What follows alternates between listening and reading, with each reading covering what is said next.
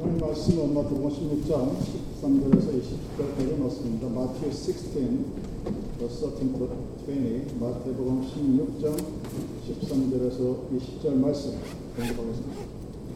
예수께서 빌립보 가이사랴 지방에 이르러 제자들에게 뭐를 이르시되 사람들이 인자를 누구라 하느냐 이르되 더러는 세례요와 더러는 엘리야 어떤 이는 에레미야나 선자 중에 하나라 하나이다.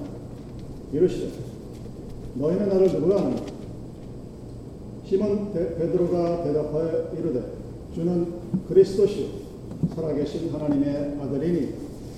예수께서 대답하여 이르시되 바요나 시몬아 내가 복이 있도다. 이를 내게 알게 하는 이는 혈육이 아니요. 하늘에 계신 내 아버지이십니다.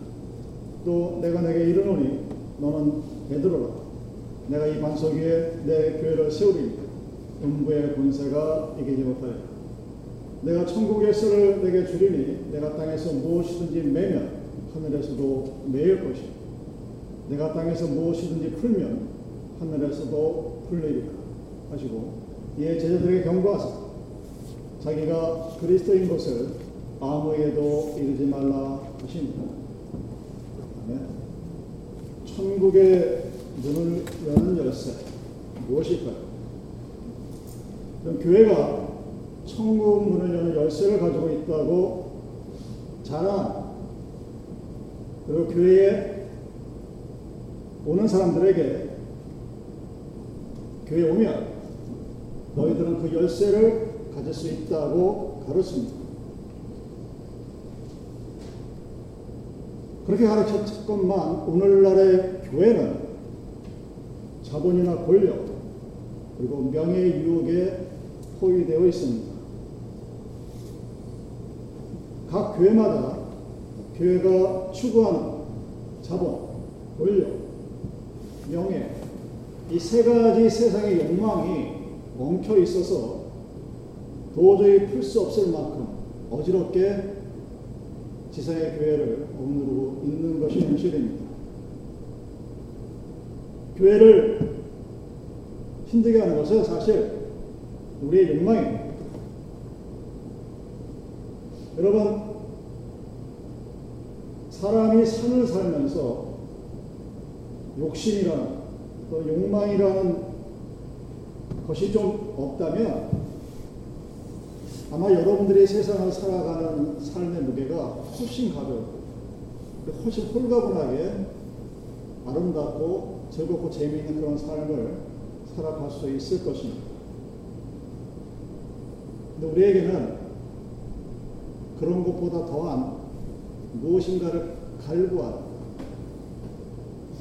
내게 있는 것에 감사하는 것이 아니라 내가 가지고 있지 않은 1% 때문에 나머지 99%를 버리는 그런 어리석은 삶들을 많은 사람들이 살고 있습니다. 그리고 교회라는 것은 내가 갖고 있는 세상의 욕망을 실현시켜주는 세상의 대리인이 아닙니다. 교회는 여러분, 내가 세상을 살면서 내가 가지고 있는 세상에 대한 욕망을 컨트롤할 수 있는, 조절할 수 있는, 또 그것을 할 수 있게 만들어주는 것이 교회입니다. 즉, 세상의 욕망으로부터 자유스러울 수 있는 것. 세상 속에 살아가면서 세상의 것들을 필요로 하지만 그것에 얽매여 사는 것이 아니라 그것을 누리고 즐거이 살아갈 수 있게 하는 것이 교회라는 것입니다. 그럼 교회는 어떻게 우리를 짓누르고 있는 자본이나 권력, 명예와 같은 이 엉킨 실타래를 풀고 오늘 본문에서 말하는 것처럼 예수를 고백하는 모든 이들에게 주어지는 천국의 열쇠를 소유하고 살 것인가? 이 질문에 교회가 답을 해야 합니다. 여러분 신앙이라고 했을 때 특히 기독교 신앙이라고 했을 때 그 사람이 신앙이 있는 사람인가 없는 사람인가를 우리가 어떻게 할 수 있냐면 그 사람이 믿고 있는 예수를 누군가에게 설명할 때 어떻게 설명하는가를 보면 합니다. 즉, who is Jesus? 이 질문 대답할 수 있어요. 예수는 누구인가? 그것을 내가 알고 있어야 되고 누군가에게 내가 알고 있는 예수를 말할 수 있어야 됩니다. 두 번째는 그렇다면 왜 예수를 믿는가를 대답해야 됩니다. Why do you believe Jesus? 자, 예수가 누군지를 알았어. 근데 그 예수를 내가 왜 믿는가를 내 스스로가 나에게 답할 수 있어야 되고 다른 누군가에게 답을 할 수 있어야. 그 두 가지 대답을 할 수 있다면 마지막은 그 믿음을 통하여서 내가 간절히 얻고자 하는 원하는 세상의 것과 천국의 것이 무엇인지에 대해서 대답할 수 있어야 합니다.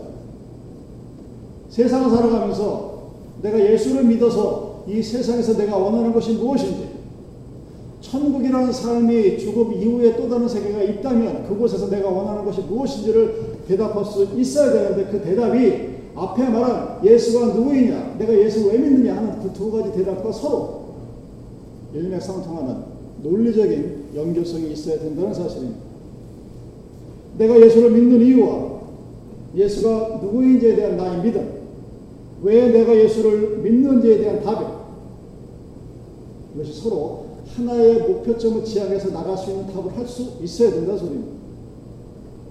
그 대답을 할 수 있는 사람이 본문에서 말하는 천국의 열쇠를 지닌 사람의 모습입니다. 14절에서 예수는 누구인가 하는 이 질문에 대하여 제자들이 대답하는데 자신의 생각이 아니라 사람들, 즉 제자들을 제외한 그 당시의 백성들이 예수를 어떻게 생각하는가에 대해서 즉 예수님의 정체성에 대해서 이렇게 답을 합니다. 첫 번째는 세례 요한이요. 두 번째는 엘리야요. 세 번째는 예레미야와 같은 선지자 중에 한 사람 이렇게 대답하는 것이 예수가 누구인가에 대한 당시 유대 사람들의 대답이었습니다. 공통점이 있어요. 다 죽은 사람이죠. 셋 다 죽은 사람이지만 초월적인 존재였어요. 즉 죽은 이후에 죽은 사람이 부활할 수 있다는 이 주제는 당시 유대 사람들이 갖고 있었던 생사관의 하나였습니다. 자, 세례 요한은 예수님 당시에 인기가 있었던 자였지만 헤롯 시대에 죽었습니다. 그래서 예수의 소식을 들은 헤롯이 마태복음 14장 2절에서 이렇게 얘기하죠. 이는 세례 요한이 그가 죽은 자 가운데 살아남느니라. 즉 헤롯 왕과 같은 일반적인 사람들이 예수를 죽었던 세례 요한이 다시 살아난 것이다. 라는 말로 예수를 알고 있었다는 사실입니다. 자, 엘리야는 누굽니까? 죽지 않고 승천한 사람입니다. 이 세상의 삶을 마감하지 않고 그대로 하늘나라 올라갔다고 열왕기와 하 2장 1절 이하에 기록되어 있습니다. 그리고 욥이 말라기 4장 5절에 예언되는 것처럼 당시 사람들은 아 예수는 이 세상에서 죽음을 경치하고 승천한 엘리야가 다시 이 땅에 내려왔구나 이렇게 예수를 알고 있었다는 사실입니다. 세 번째 예레미야는 이스라엘 백성들이 가장 좋아하는 선지자 중에 선지자라고 부르는 사람입니다. 그리고 대부분의 신학자들이 동의하듯이 구약 성경에서 예수와 비슷한 삶을 살았다고 생각하는 첫 번째 인물이 바로 예레미야예요. 고난과 고통에 그것을 대변하는 그 선지자예요. 그래서 일반적인 백성들이 생각하기를 그 예레미야 같은 선지자가 다시 태어난 분이 예수다. 이것이 예수에 대한 일반인들의 모습이었습니다. 그러니까 그 세례 요한이나 엘리야나 예레미야나 일반 사람들이 생각했던 예수에 대한 모습은 죽은 위대한 영웅이 이 땅에 다시 태어나서 우리 민족을 구하왔다는 것으로 요약이 됩니다. 그것이 일반 사람들이 가지고 있었던 예수에 대한 생각이었습니다. 그 질문에 대해서 이제 예수님이 제자들에게 묻습니다. 15절. 너희는 나를 누구라고 생각하느냐? 다시 한번 말씀드리면 여러분, 신앙인들의 가장 중요한 질문은 너는 예수를 누구라 생각하느냐 하는 이 질문을. 지금 예수님이 이 질문을 당시 자신의 제자들에게만 했던 것 뿐만 아니라 오늘날 우리들에게 하고 있습니다. 목사인 저에게도 집사님인 여러분들에게도 너희들은 나를 누구로 알고 누구로 믿고 있는, 묻고 있는.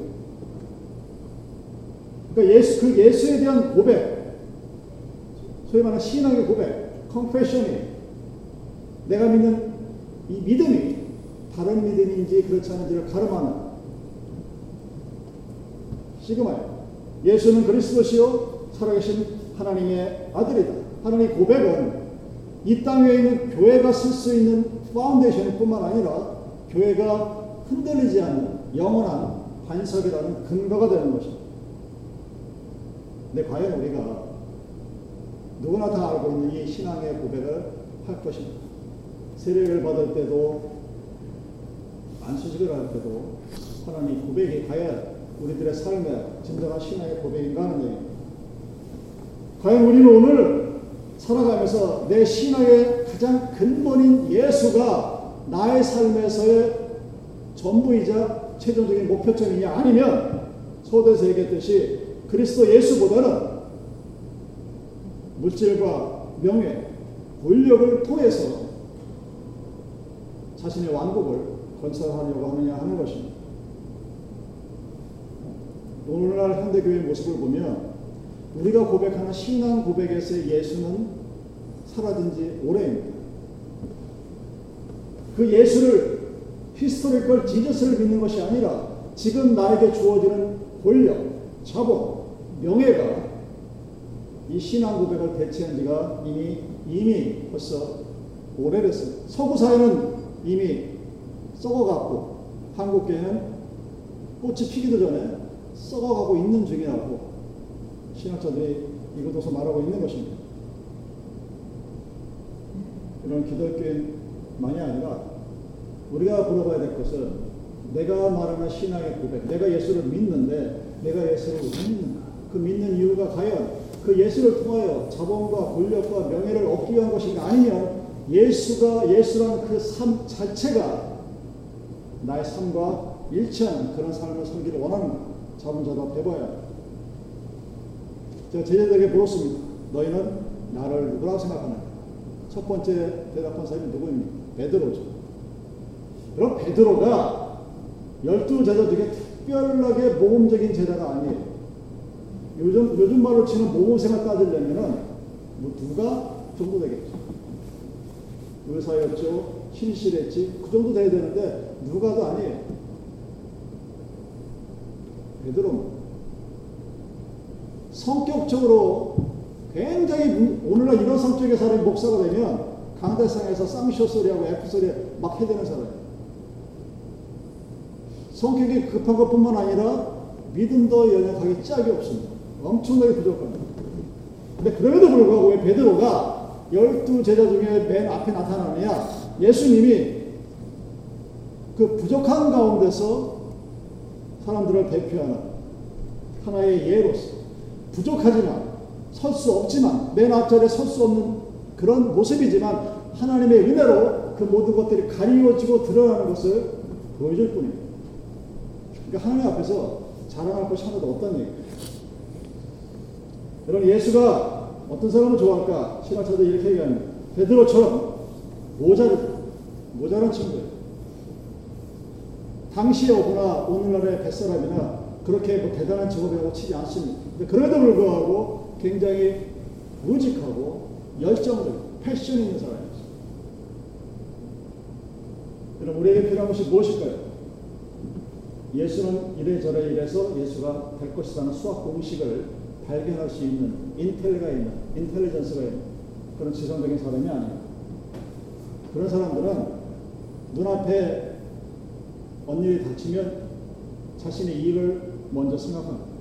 그런 사람들은 너무나 한국 현대사에서 가장 불행한 것이 친일파를 비난하는 것. 뭐 비난하는 건 쉬워요.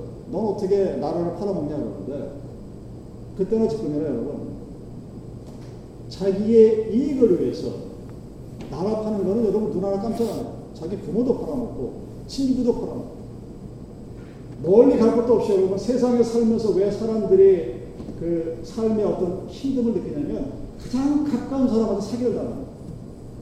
가장 가까운 사람이 자기의 발등을 찍어버려요. 여러분 주위에 한번 쭉 둘러보세요. 셀판 모르는 사람이 나한테 와서 나의 해코지 하는 법 거의 없어요. 뭐 요즘처럼 아시아한테 대한 인종차별을 하는 거 외에는 뭘 알아야지 사기도 치고 뒤통수 치는 건데 대부분 보면 살아가는 과정에 있어가지고 자기랑 가장 가까운 관계에 있는 혈연이나 지연이나 학연이나 가까운 관계에 있는 사람들한테 뒤통수를 얻어맞을 때가 가장 힘듭니다. 왜? 그 사람들은 무슨 일이 닥쳤을 때 상대편의 이익보다는 자신의 이익이 우선인 사람들이 우리가 살고 있는 세상의 대부분을 찾아. 나는 아니야. 어, 그렇게 사는 게 좋아요. 그렇지만 대부분의 사람들이 그렇습니다. 그러다 보니까 사회가 혼란스러운 거예요. 기독교인 인구가 3분의 1 넘고 미국처럼 뭐 거의 과반이 넘는 이 나라에서도 왜 이 나라가 도덕적으로 우월하다고 얘기할 수 있는 근거가 없는 이유가 뭐냐면 하나님을 믿는다고 얘기하면서 삶은 전혀 유리된 삶을 살기 때문에 그러니까 사회가 혼란스럽고 뒤엉킵니다. 욕망 대 욕망이 부닥치고 그 욕망을 어떤 힘을 가지고 누를까 또는 이게 나갈까만 우리의 관심사가 있기 때문에 그래서 영혼의 방랑자들이 넘쳐나는 거예요. 세상은 오늘날의 세상은 굶어 죽는 사람이 없을 정도의 양이 충분한 음식이 있음에도 불구하고 감당을 못하고 굶어 죽어나가는 사람. 모든 것이 다 갖춰져 있는 것 같은데 뭔가 부족해서 끊임없이 헤매는 영혼의 방랑자로서 자기 인생이 어디서 와서 어디로 가는지도 모르고 그냥 정처 없이 헤매다가 어느 날 살다 보니 끝을 맞는 그런 어리석은 삶을 사람들이 태반인 이유가 바로 거기에 있는 겁니다. 베드로 성질 급하고 배우지도 못했고 리더십도 없는 사람이었지만 예수에 대한 핵심을 파악했어. 베드로가 예수에 대한 진리를 파악한 것은 예수님께서 말씀하신 것처럼 네가 잘나서가 아니라 하나님 아버지가 너에게 그 진리를 가르쳐 주었다. 그 진리로 말미암아서 그 진리에 대한 고백으로 말미암아 베드로가 예수님이 제자를 언급할 때 맨 첫번에 나타나 베드로, 요한, 야고보라는 이 순서가 정해진 것입니다. 그래서 기독교 교회 역사에서 베드로를 교회의 설립자로 인정하고 로마 카톨릭 처치는 그 베드로의 후계자가 교황이라고 지금도 떠받들고 있는 이유가 바로 거기에 있습니다. 베드로가 누구였는가? 무식한 자였습니다. 배운 것도 없어요. 세상에 권력도 없습니다. 돈도 없었습니다. 그렇지만 그냥 순수하게 하나님 아버지가 가르쳐 준 대로 그 신앙을 고백하는 믿음은 있었던 사람입니다. 급하고 뜨거운 성격이었기 때문에 급격하게 무너지고 급격하게 뜨거워지고 심어지고 하지만 마침내 예수의 진리의 메인자가 되었어. 그의 마지막을 십자가에 거꾸로 매달려 죽었노라고 전설은 기록하고 있습니다. 그런 그가 교회의 근간이 되었고 천국의 열쇠를 지닌 자가 되었다라고 성경은 기록하고 있는 것입니다.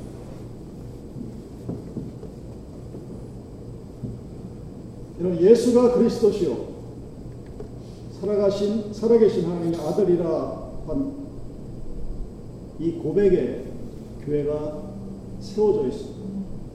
그리고 이 주는 살아계신 하나님의 아들이라는 이 고백에 세워진 교회는 절대로 무너지지 않습니다. 근데 그 예수 그리스도가 살아계신 하나님의 아들로서가 아니라 권력을 가진, 재력을 가진 그런 것을 나에게 줄 수 있는 그리스도를 그리스도로 알고 믿게 되면 음부의 권세에 무너집니다. 세상의 교회들이 그렇게 힘없이 쓰러져 나가요. 여러분 프랑스 가 면 누구나 들었는 노트남 성당 얼마나 멋있습니까? 얼마나 들었다가 몇백억이 몇백 년까지 들었던 거기에 신부 12사람이 한 달에 두 번 예배드리면 끝이에요. 왜? 뭐 하려고 교회를 졌는지 모르겠어요. 그렇게 지면 그 하나님의 영광이 나타나나? 당신이 그렇게 믿었겠죠. 근데 무너져 버렸어. 왜?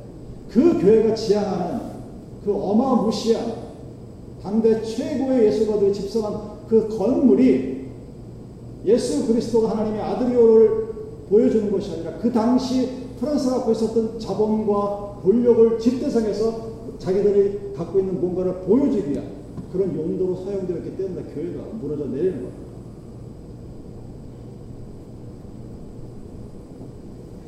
천국 열쇠.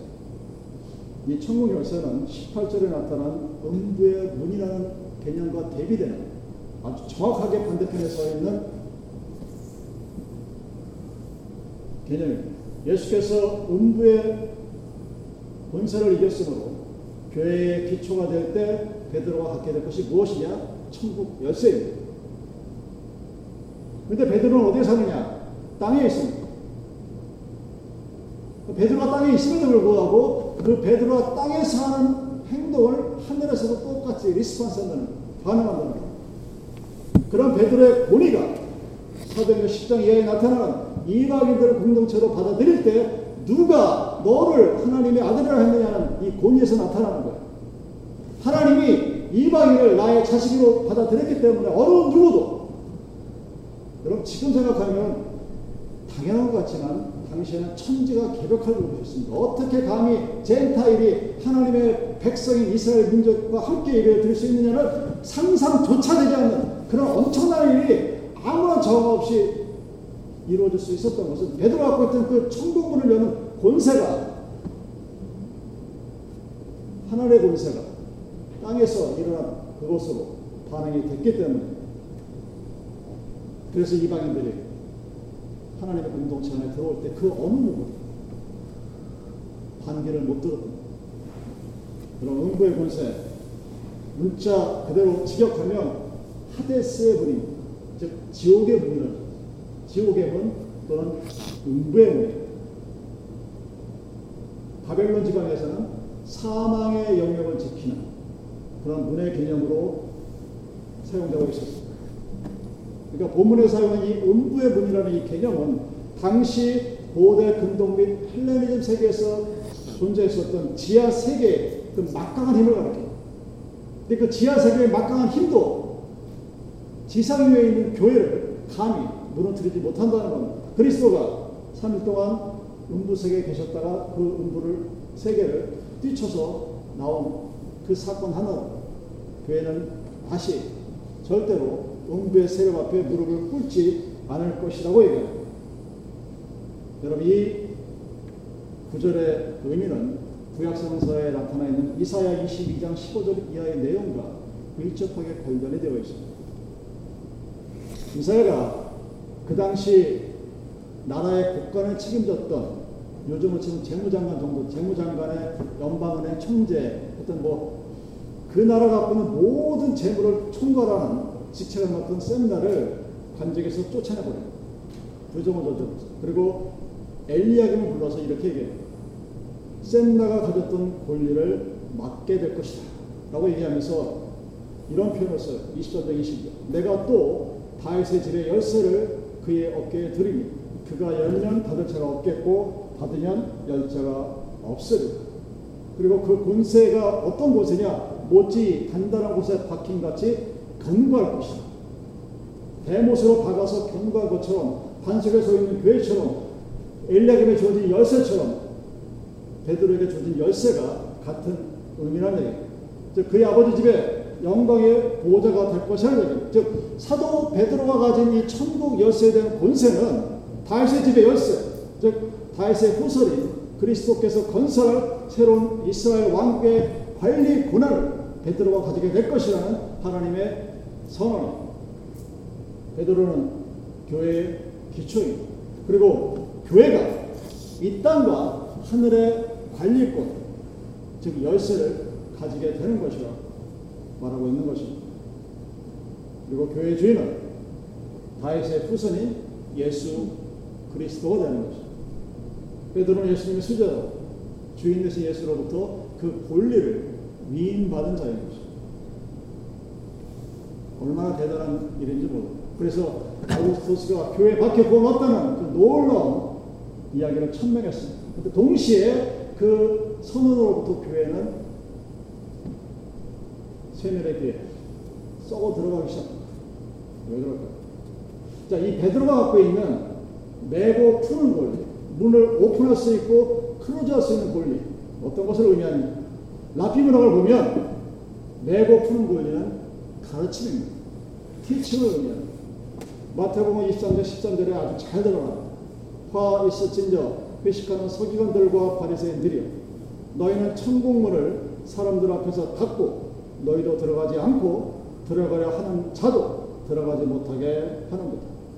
지금 예수님이 서기관들과 바리새인들의 잘못된 가르침을 비판합니다. 그것도 그 비판의 강도가 아주 세요. 천국문을 들어가기 위해서 가져야 하는 것이 무엇이냐? 그 열쇠가 무엇이냐? 다른 가르침이라는 거예요. 근데 너희들은 자기도 안 들어가면서 남도 못 들어가는구나. 이 사기꾼들. 사꾼 목사가 무서운 게 아니라 그 가르침을 따라 살아가다가 천국문에 도달하지 못하는 엄청난 결과를 갖게 됩니다. 천국문 그것을 열 수 있고 풀 수 있는 것이 무엇입니까? 그래서 바른 가르침입니다. 성경에 대한 바른 가르침. 예수는 베드로가 고백한 이 16절의 말씀이 천국의 문을 여는 열쇠가 될 것이라고 얘기해요. 교회는 세상에서 어떻게 내가 더 잘 살 수 있는가를 가르치는 것이 아니라 베드로가 갖고 있는 이 신앙의 고백을 통해서 그 가르침을 통해서 하늘의 문을 열고 닫을 수 있는 놀라운 은혜를 누리고 살 수 있도록 가르쳐야 하는 것입니다. 교회 신앙 고백이 교회 초석임과 동시에 천국을 들어갈 수 있는 그 문을 여는 열쇠라는 것입니다. 여러분, 이게 우리의 삶에서도 마찬가지입니다.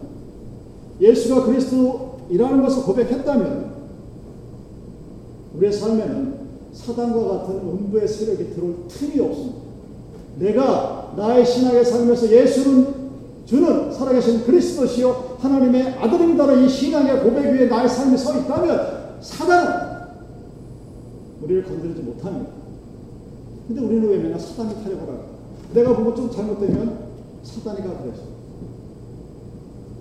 사단이가 뭐? 부끄럽지만 어찌 보면 부끄러운 고백이죠. 저도 처음 믿었을 때 이 사단이라는 어떤 존재에 대한 의식이 너무 강했어요. 의식이에요. 그러니까 뭐가 좀 잘못되면 누구 탓을 합니까? 사단이 탓을 하고. 내가 무슨 걸 했다는 생각을 안 하고, 어, 나쁜 사단이 때문에. 아주 쉬운 일, 가장 쉬운 예가 이거는. 자, 금식을, 내가 금식 기도를 해요. 금식 기도 하다가, 여러분, 금식 기도를 하면, 다시 한번 말씀드리면, 금식 기도는, 나 죽겠습니다, 하나님하고, 하나님 앞에 매달리는 거예요. 그럼 어떻게 해야 될것 같아요? 세상 거다 끊어야죠, 모든 걸. 아니, 밥도 안 먹으면서 나 죽겠다고 결심한 사람이 세상 것을 왜 이렇게 연연해?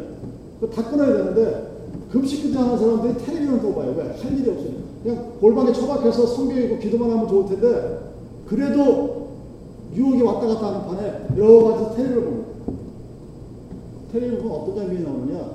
평상시에는 눈에 보고 지나친 장면이지만 거의 모든 동작에서 먹는 게 나와요. 손질하는 것도 그렇고. 그러면서 뭐라고 생각합니까? 저 사단의 유혹으로부터 저를 이기게 해 주시옵소서. 만든 것 같은데 뭐가 잘못된 거지. 그걸 왜 받으래? 거길 말아요. 아니 자기 목숨 내놓고 금식하겠다고 작정한 작정한 사람이 테레비 보면서 남이 먹는 거 바라보면서 이거 질질 흘리면서 그 사단이 나를 유혹하는 걸 내가 이기게 해달라고 기도하면 그 금식기도 뭐하래? 그런 식. 근데 여러분의 삶이 나의 삶이 주는 그리스도시오 살아계신 하나님의 아들입니다라는 신앙의 고백에 고백 위에 내 삶이 영이 되면 사단은 절대로 못 건드립니다. 건드려봤자 티도 안 나고 앞에서 모기가 왱거리는 그 정도 수준밖에 안 되는 거예요. 이런 베드로가 가진 이 열쇠가 18장 18절에서 다른 제자들로 이양이 됩니다. 그 궁극적으로 교회로 넘어왔고 교회 안에 예수 그리스도를 믿음으로 고백하는 모든 이들에게도 이 하나님의 본세가 넘어왔습니다. 그러면 여러분의 이 질문에 대답해야 합니다. 나는 천국의 열쇠를 가지고 있느냐? 내가 가진 열쇠는 천국문을 열고 닫을 수 있는 그런 본세가 있음을 내가 오늘 자각하며 살고 있느냐에 대답할 수 합니다. 베드로의 신앙 고백에 2000년을 흘러내려왔습니다. 그런 마스터 키가 있죠. 어느 호텔이고. 그 마스터 키를 카피할 수 있어요. 근데 계속 카피를 하다 보면 세 번, 네 번째 가면은 뭔가의 미사의 차이 때문에 세 번째, 네 번째 된 그 키는 원래들의 마스터 키의 기능을 발휘하지 못합니다. 그래서 모든 분다 열 수가 없어. 왜? 카피하는 과정에서 뭐 열쇠가 손상이 되기 때문에. 그러면 우리가 2000년 전에 그 베드로의 신앙 고백이 전승이 되어서 2000년 동안 내가 그, 그래서 지금 내가 갖고 있는 내가 고백하는 그 신앙의 고백이 과연 베드로가 고백했던 신앙의 고백처럼 천국문을 열고 닫을 수 있는 권능을 가진 마스터 키로스의 역할을 하는 그 열쇠를 내가 소유하면서 오늘을 살아가고 있는가? 점검해 봐야 되죠. 그럼 천국문을 여는 열쇠는 본문에 나온 베드로의 고백에서 나오는 것입니다. 근데 고백만이 전부가 아닙니다.